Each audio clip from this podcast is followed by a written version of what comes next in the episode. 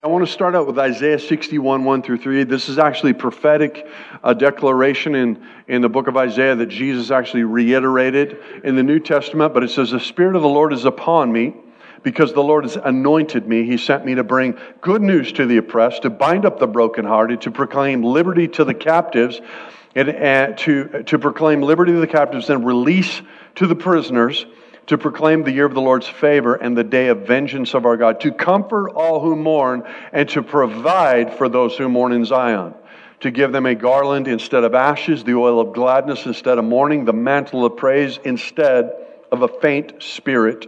And they will be called oaks of righteousness, the planting, somebody say planting, planting of the Lord to display his glory. So we started on this series a few weeks back uh, entitled uh, Rooted. And roots are important. And I was uh, reminded of the amazing story of, of redwood trees. I love redwood trees. Sequoias are actually a subspecies of the redwood tree, or the redwood tree is a subspecies of sequoia. But they all kind of have the same thing in common. They actually grow together in what they call communities or tribes and the root systems, a redwood tree, its root system can be 150 feet wide and the, the reason that they're able to withstand storms and fire and wind and all that is because they're intertwined. They actually, the root systems will share nutrients together. Is that crazy? They'll share nutrients together. And what's really interesting to me is that there's been some like modern business models that are actually inspired by how redwoods and sequoias are connected together. Isn't that amazing? Pretty crazy nature, illustrating to mankind how to work together well. Isn't that cool? Well, here's the thing here's a sobering thought redwood trees do not survive alone, they can't. It's not, it's, it's not how God made them. You and I were created for community. We're created to be rooted. We're created to be planted. We're created not to be independent. We're not created to be codependent. We're created to be interdependent. I need you. You need me. We need each other. And that's rooted. And and and and and I want to this morning. I want to talk to you about being rooted. I want to talk to you about uh, uh, being rooted in the temple in, in, church. I call it temple talk. If you're if you're taking notes, uh, the importance of being rooted in the local church. I'm a local church guy. I, I, my, my life has been absolutely changed by being in a good, healthy, strong local church. I wasn't raised up in a healthy atmosphere. I was raised up in a broken atmosphere. I was, I was raised up where promises were broken, where covenants were broken, commitments were broken, where abuse happened, and then I learned. I learned. Um, I learned how to actually be uh, you know, a father, a good father in a local church with, with spiritual uh, men around me.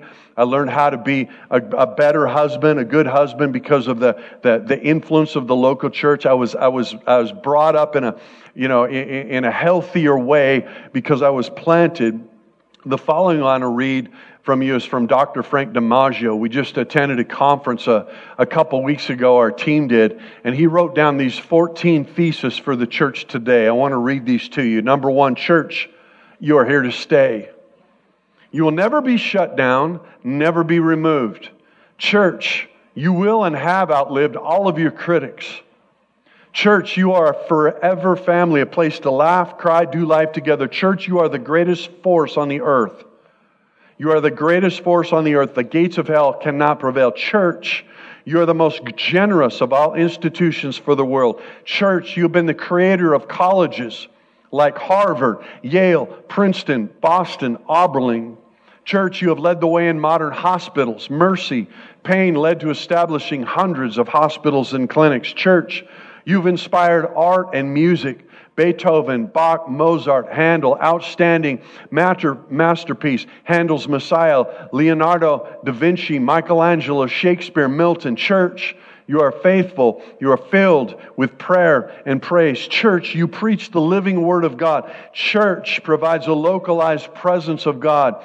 Play something special about gathering. Church, you're helping people every day to heal brokenness, restore marriages, give people the good news of the gospel. Church maximizes the effectiveness, uh, effectiveness of people's lives, encourages their calling. Calling their mission makes people more successful in life. That's who you are. You are the church. 1 Corinthians 12 18, it says, But now God has set the members, each one of them, into the body just as He pleased. And then First Peter, I'm going to read a lot of scripture this morning, so in case you're behind on your devotions, I'm going to catch you up. Amen? It's all good. First Peter 2 4 through 5. As you come to him, a living stone rejected by men, but in the sight of God chosen and precious, you yourselves, like living stones, are being built up as a spiritual house to be a holy priesthood to offer spiritual sacrifices acceptable to God through Jesus. You know, last week we talked about how we were, we were transferred from this domain of darkness into the kingdom of his light. And, and it's, to me, it's like, it's like, and, and the Bible says that God sets each member of the body uh, as he wills. And so it's like, it's like you and I basically coming out of that old system, that old darkness, that old sin, that old way of life, frame of thinking, and basically coming into this to this new kingdom because of Jesus. And now instead of being this individual thing where we're, we're kind of trying to do our own thing, because how many of you realize we kind of like our own brick? It's my brick. Right? It's my kingdom. But it's not. When we come into His kingdom, it's about Him, and then He begins to set us into place. And you know the cool thing? Here's what God does. This is great. Johnny, would you come up here? Just, just up here for a second. This is a cool thing. You, we open our heart to Jesus. We ask Him to come in. Something actually transpires within. And then basically, you know, we see baptism as they say, I want you to baptize that brick, bro. That's what we're doing right there. Boom, new life, right? Come on, someone. Hey, hey, you know what's really cool? It actually is wet. And it looks different. I mean, something happens. It's not an outward thing, but it's an inward thing that begins to actually change the outward thing. It's pretty cool, man. I love that right now. There's nothing like a nice shiny brick. What are you doing here, bro? Oh, do I need a towel? No, I'm good. I think I'm good. I love this guy. He's taking care of me right now. Okay, cool. This is awesome. Now, I thought you were going to grab a towel because I preached in Africa a number of times. And if they like the way they're preaching, they'll basically start waving a towel at you or their hanky at you. So I thought you were going there, bro. Seriously. No, no, no, no, no, that's okay. But if it gets good, bro, just start waving it, okay? I mean, yeah, there you go. it makes me feel like I'm back in Africa. Right on. But we become the temple. And, and this is really cool because the amazing uh, I said this last week. It's, it's, it's like, you know, we come out of that old system and that old man and we're born again and then we're built again. We're not only born again, but we're built again. And then God begins to do something that's absolutely a masterpiece with us. And He calls it the church. And this is the assembly. This is actually the embassy. This is the place where, where people are built together in an amazing way. And, it, and, and, and then we call this the temple. This is the new temple. Man, I'm doing so good. I was terrible about this the first service. You guys are all lucky because I, I got a lot better at building. Woo!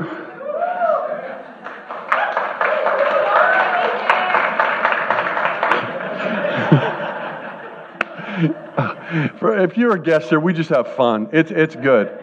You're going to need to have fun because this is going to get really serious. I'm, I'm, I'm telling you, it's going to get serious. This is good.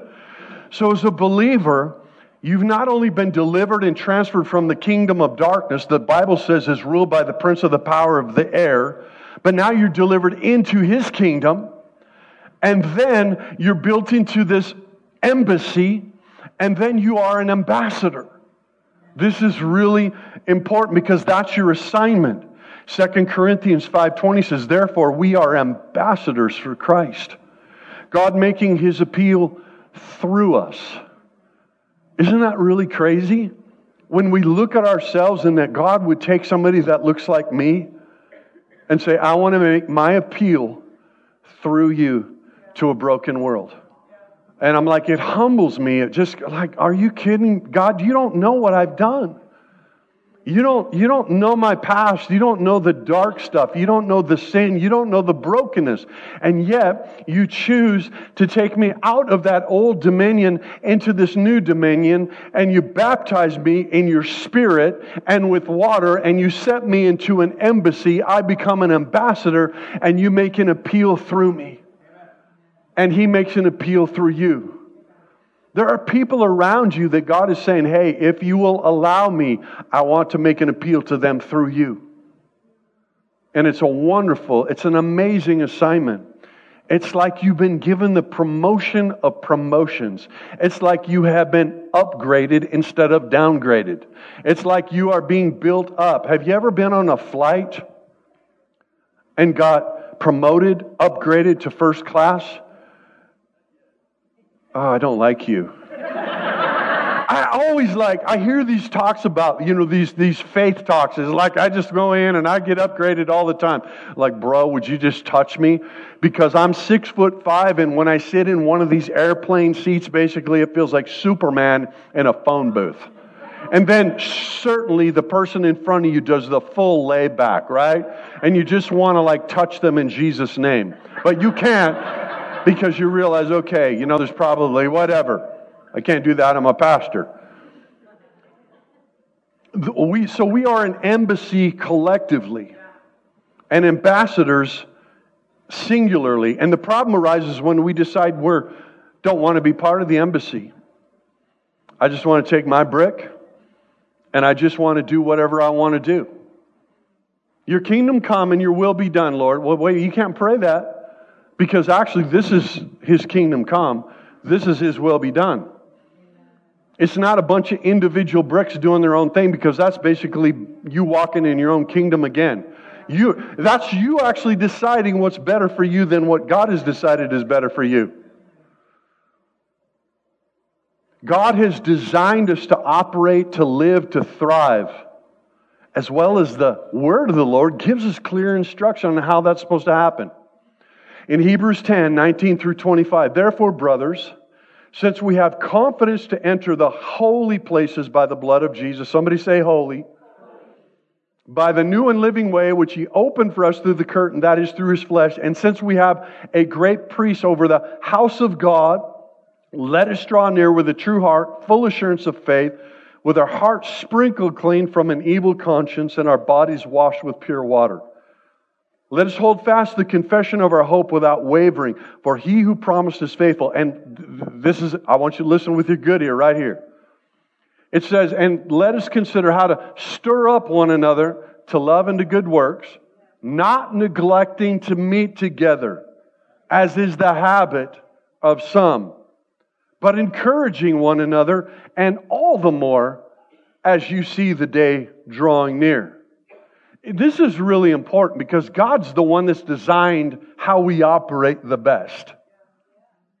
And it gets back to like, like that word, the word assembling there in the Greek is epis, episynagogue, which suggests an official meeting, which is planned, purposeful, habitual for, for our good and for others. It gets back to the instruction of the word and recognition that we would rather actually fit, try to fit kingdom things into our calendar than actually fit our calendar into kingdom things. I'm just going to be straight up with you this morning. You're not created to live in isolation. You're created to live in community. And especially this is, you know, there, there's times I'll hear believers, uh, you know, say, well, you know, well, we're in the last days and it's getting shorter. Yes, that means you actually should be meeting and gathering more, but I see you actually doing it less. So we're to stir up good works, we're to exhort each other, we're to build each other up, we're to love one another, and assembling together is actually part of divine protection as well. It keeps us from being separated, keeps us from being picked off. Hebrews 3:13 says, But exhort one another every day, as long as it's called today, that none of you may be hardened by the deceitfulness of sin. You know what happens is that when I am, when I'm gathering and I'm doing it as a, as a good habit, how many of you recognize there's really good habits and there's really bad habits, but everybody's got habits? When I'm doing this, it actually, there's something that actually softens my heart on a regular basis. I'm in the presence of God. I'm, I'm gathering together. I can, I, I, you know, I'm, I'm, I'm with people, but when I'm isolated, I get a lot harder because I'm being inundated with, with, with just different things from, from that old culture. Discouragement, depression, and doubt can set in and multiply when you are isolated. That's the, listen, isolation is a breeding ground for discouragement, depression, and doubt. It's fertile soil. Ecclesiastes 4 9 through 12 says, Two are better than one because they have a good reward for their toil. For if they fall, one will lift up his fellow. But woe to him who is alone when he falls and has not another to lift him up. Again, if two lie together, they keep warm. But how can one keep warm alone? And though a man might prevail against one who is alone, two will withstand him. A threefold cord is not easily broken. I've seen more believers waylaid by isolation, by the enemy in isolation, than in assembly. We were created for each other, and we need roots in our community, and they need to be intertwined, and they will help you to stand, to stay, to be firm, to, uh, when you're faithful, and it's, it's an amazing thing. I want to talk about, you guys all with me? First, first service got really, really quiet. But I want to talk about the sacred things.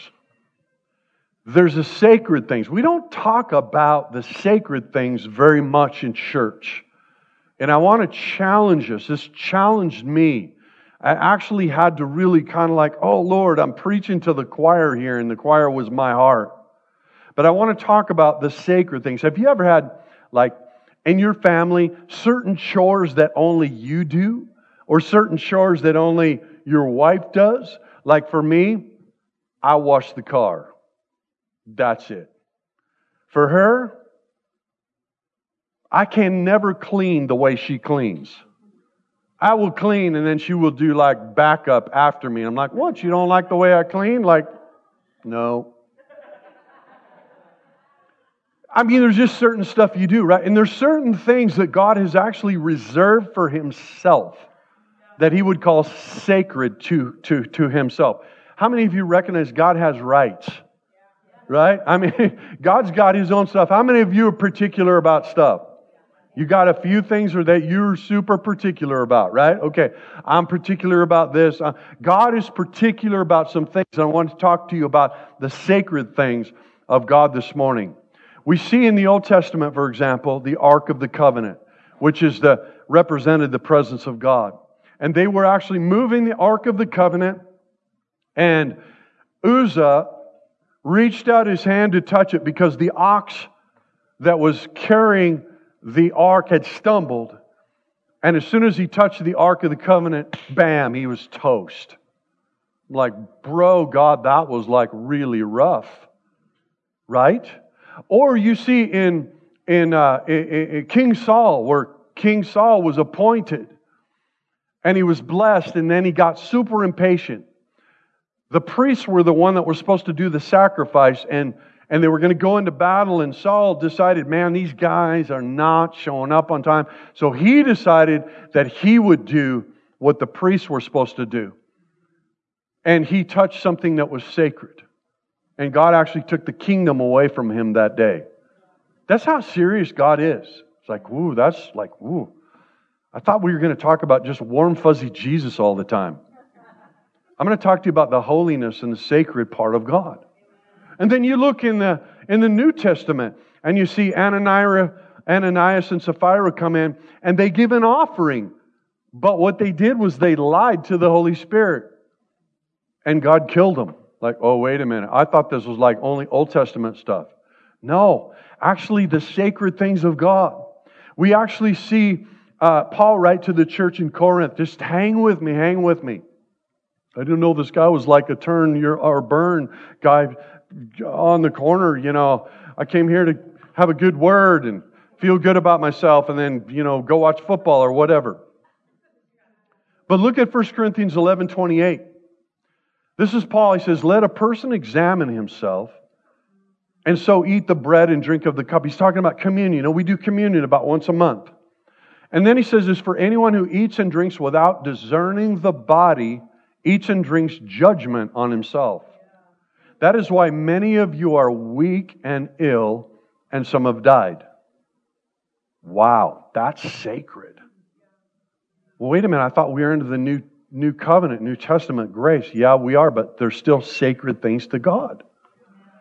He goes on to say, For if you eat the bread or drink the cup without honoring the body of Christ, you are eating and drinking God's judgment upon yourself. That's why many of you are weak and sick, and some have even died.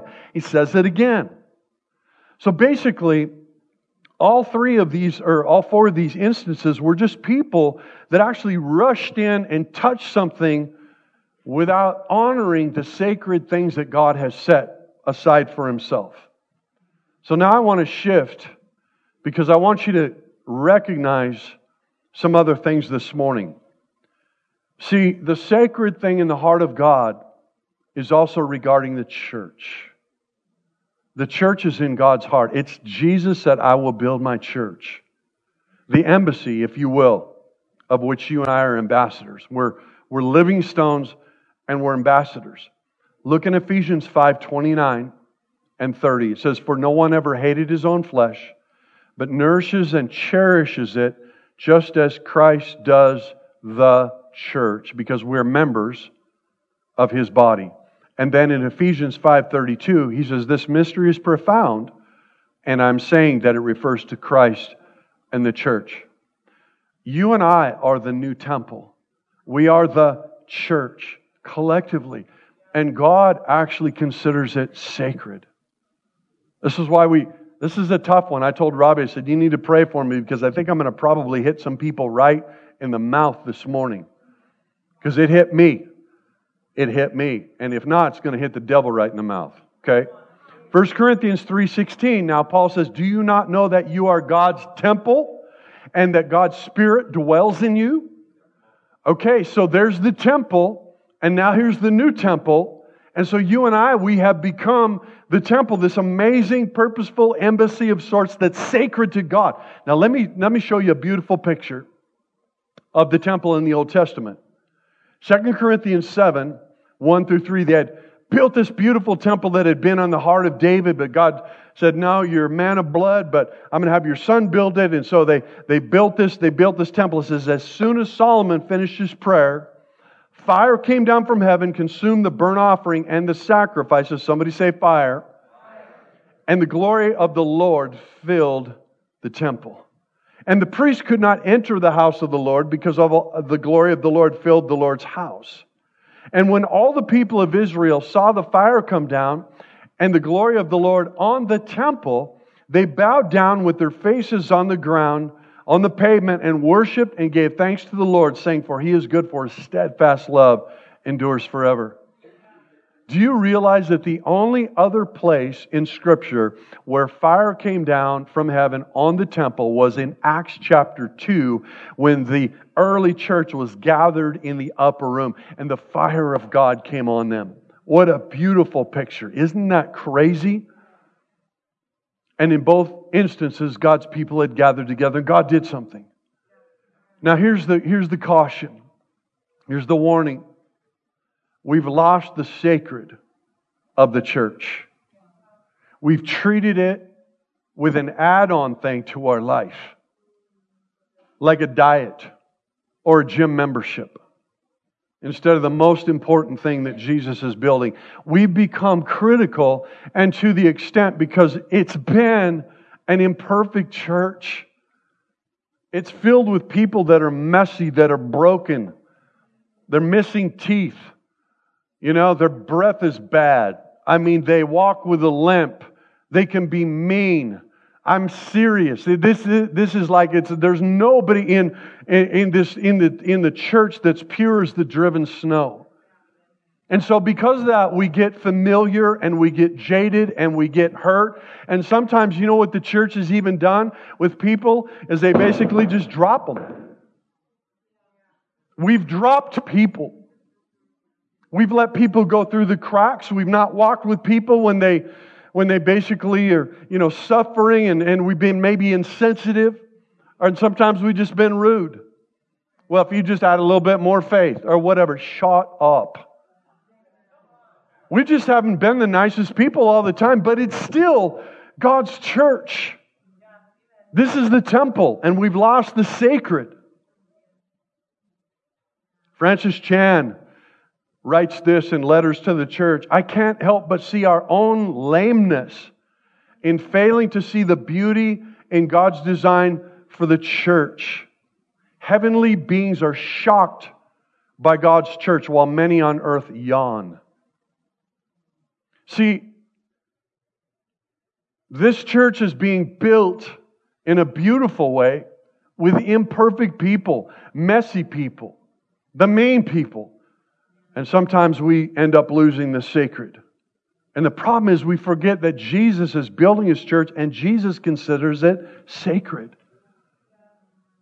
I want you to really hear this because it will change the way that you interact. It'll change the way that you see the church. 1 Corinthians 3:17 Paul writes if anyone destroys God's temple God will destroy him for God's temple is holy and you are the temple. I don't know about you but that puts the fear of God in me. It really does. I'm like, "Oh God, I want to be so careful with people." Cuz it's so easy to just like lose the sacred. We'd have never thought about tearing down God's temple in the Old Testament, right? Where the presence of God abides. Can you imagine the reverence that people felt after Uzzah was killed after just touching the ark? But we have no compunction at times about tearing down the temple of God in the New Testament. And the Bible says that we are that temple. We're the temple. You're the temple. If I tear you down, I'm tearing down the temple of God. It doesn't mean that there's not accountability.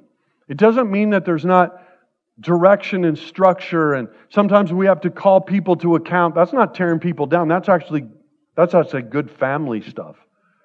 If you have a good family, you have good, you know, there's discipline and there's accountability and all that. If you if you don't have that in your family, you got you got probably hell on earth right in your own home. But how do you tear down the temple. First of all, you tear down the temple by speaking evil. It says this in Ephesians 4:31, "Let all bitterness, wrath, anger, clamor, and evil speaking be put away from you with all malice." We can't be speaking evil of people. The second thing that we do to tear down the temple is criticism. We are a critical culture. It's an art in our culture. People make really big money by just being critics. He's an art critic, right? He's a music critic. I'm like, wow, we get paid for being critical. That's really cool. So we have to we have to understand this is that is that a, a nation and a church full of armchair quarterbacks. It's easy to pick things apart from a distance, but it's time to get in the game. If you're in the game, you're much less critical because you got skin in the game and there's flesh and blood and you're working with people. But if you're if you're critical or you're divisive or you're speaking evil, all you're doing is you're just taking people and you're just kicking them around the block. And that's not God. Because there's a pretty dire warning, man. I need to this is precious. This is precious. It may not look much to you, but this is precious in the sight of the Lord. And we need to be about building people. I'm so sorry. Division. Titus 3:10 says as for a person who stirs up division after warning him once then twice then have nothing to do with him. On my word why? Because division is tears down the temple. Gossip. Do you know that gossip is the most tolerated sin in the church? We may not tolerate this or tolerate that. That's bad. But I mean, gossip is like, hey, bro, have you kind of heard, you know what's going on there? That's, that's gossip. Proverbs 11:13 says, "Whoever goes about slandering re- reveals secrets, but he who is trustworthy in spirit keeps a thing covered." Proverbs 20:19 says, "Whoever goes about slandering reveals secrets, but therefore do not associate with a simple babbler." 1 Timothy 5:13 says, "Besides that, they learn to be idlers." Going from house to house, and not only idlers, but also gossips and busybodies saying what they should not. Can I just remind you something? Paul was writing this letter to a church.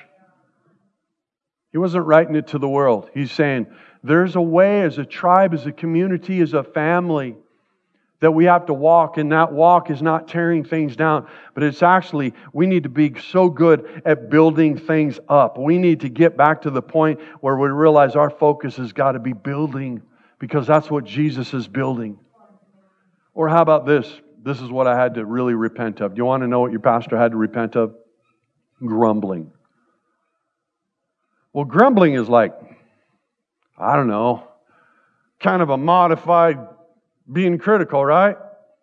But it's not like bad until you read James chapter 5 when he says, Do not grumble against one another, brethren, lest you be condemned. Behold, the judge is standing at the door. I'm like, Oh, God, please forgive me. Because I haven't gossiped, but mm, I think that's really close to grumbling, rumbling, stumbling, bumbling, causing somebody to do some tumbling. You know, I mean, our words are so important. James said, Man, you can light a fire with your words, you can destroy relationships with your words. Where God spoke the word and creation came. God spoke the word and life began. We have life in our words. And the Bible says, from the heart man speaks. Out of the abundance of the heart, man speaks. God, help us to speak life. Every time that we gossip, speak evil of, grumble at the bricks, the living stones that God has set in a place, we're guilty of destroying the temple of God. My neighbors on both sides of me have a heart to build, plant stuff, edify and beautify. I mean, I go by their house, I'm like, hey, that is really cool, but what kind of relationship would I have if I basically was always criticizing the architect? What kind of relationship would I have with God if I'm constantly criticizing the masterpiece that He made you? You were created in the image of God. And if I go around tearing that image down, what kind of a relationship do you think I'm going to have with the architect? With the author, with the finisher, with the maker. I'm like, God, please forgive me.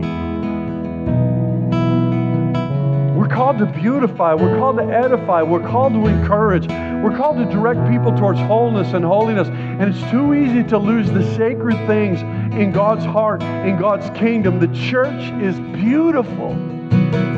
She's beautiful. She makes a difference. She's washed by the words of Jesus. She's infused by the, the presence of the Holy Spirit. Jesus is working in her and through her despite our flaws. She's a place of hope. She's a place of family. She's a place of refuge. She's a place of community. It's a place for the broken to heal and the fulfilled purposes to happen. It's a place where God puts the solitary into family. It's a place where fire from heaven comes and fills God's people. It's a place where the sinner becomes the saint. It's a place where hell is no longer a reality for your future. It's a, place, it's a group of people that God moves the earth through. It's challenging. It's changing.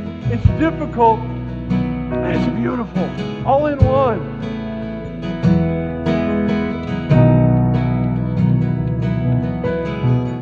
I love this. Francis Chan wrote this and it resonated. He said, Gathering with the church should lead us to holy ground. You get to come and worship someone else with someone else. I'm like, wow, that is so cool. This is a This is an amazing thing. You know, think about this. Think about just for a minute.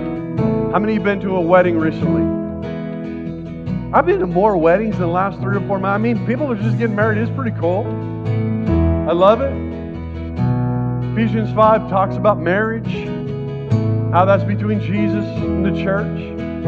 But here's the thing that I've noticed is that all the trappings of wedding, everything's set up and, and people are there and they're they're watching and they watch when the grooms groomsman comes in, they watch when the, the groom comes in, they watch when the they watch when the you know eh, the, the the bridesmaids come in. But when the bride comes in, it changes everything. I've, I've stood, I've officiated weddings, and I've stood right beside a groom where he's just like he's looking at me because he doesn't want to he doesn't want to see the he doesn't want to see the bride. But I've, I've seen it that when she comes and she makes an entrance, it turns his head. I've seen guys almost faint, collapse beside me, looking at the beauty, having the breath taken away by the beauty of the bride. That's what Jesus is doing. He's the groom. We are the bride. This is amazing. You are beautiful. You are called. You are faithful. And Jesus wants to build and beautify and worship people that will cause the attention of the world to turn.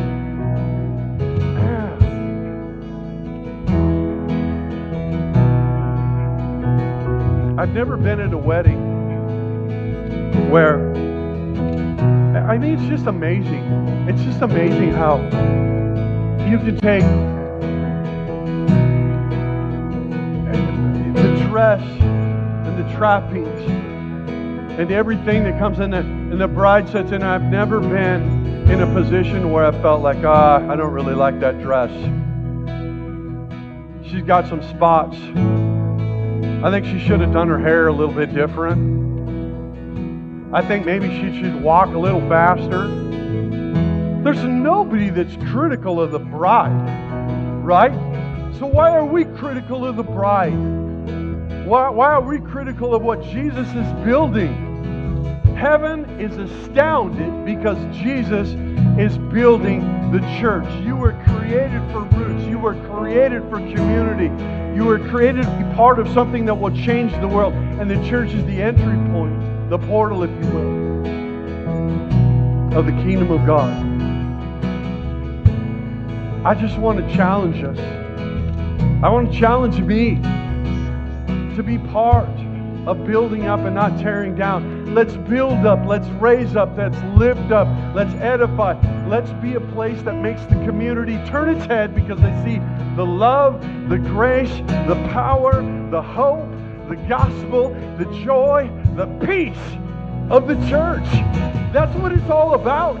I mean, when they see something that's so different, because what happens is, is you'll take this old dominion and this old system, and what it ends up doing is it ends up just dumping people out that are broken. And then our job is to actually say, hey, hey, I got hope for you. This is the gospel. The gospel is you can be mended back together. And you can be filled and you can be washed and you can be put in place this is the church. This is the bride. This is what Jesus' loves is building. And can I just say this? You are beautiful. It's why I love shepherding. It's why I love pastoring. Does that mean that people don't sometimes get on my nerves? Yeah, sometimes you just got on the last nerve I had. Because it's difficult. Building it. And you are part of something that God wants to display you. He wants to display you. He loves you. I want to pray for just a moment. You might be here this morning and, and you felt, man, I felt the presence of God in worship and man, I just felt something in baptism and maybe you know about Jesus, but you've never taken the step to open up the door of your heart and say, Jesus, I want to profess and confess you as Lord and Savior today. And if that's you this morning and you're saying, Today I want to make that declaration, for out of the abundance of the heart, a man speaks. A man confesses. And if it's your confession today, I know I need a Savior. I need some, I, I know that I've sinned and and I need this Jesus. He's knocking at the door of my heart. I'm opening it up. He's coming in. If that's you, we do this in community. I want you to raise your hand and say, Pastor, today I want to agree with you. I'm going to agree with you.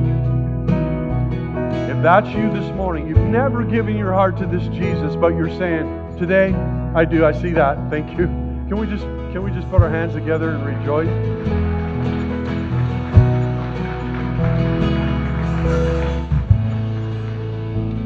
Anybody else this morning, you're just saying, Today I want my confession to be, I become a believer. I become a follower of Jesus. Anybody else? If you're online, there's a there's a place you can uh, link you can click on. You know, I just had this thought too. The cool thing about the bride of Jesus, about the church. You know what the cool thing is? None of them look alike. There's big ones, there's small ones, there's older ones, there's new ones.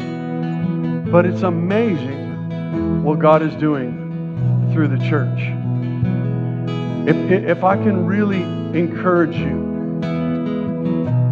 stop talking smack about the church. The Word of God actually brings a lot of fear in me for doing that. Don't grumble, don't criticize. Doesn't now hear me, church. It's not about not being accountable. There is accountability.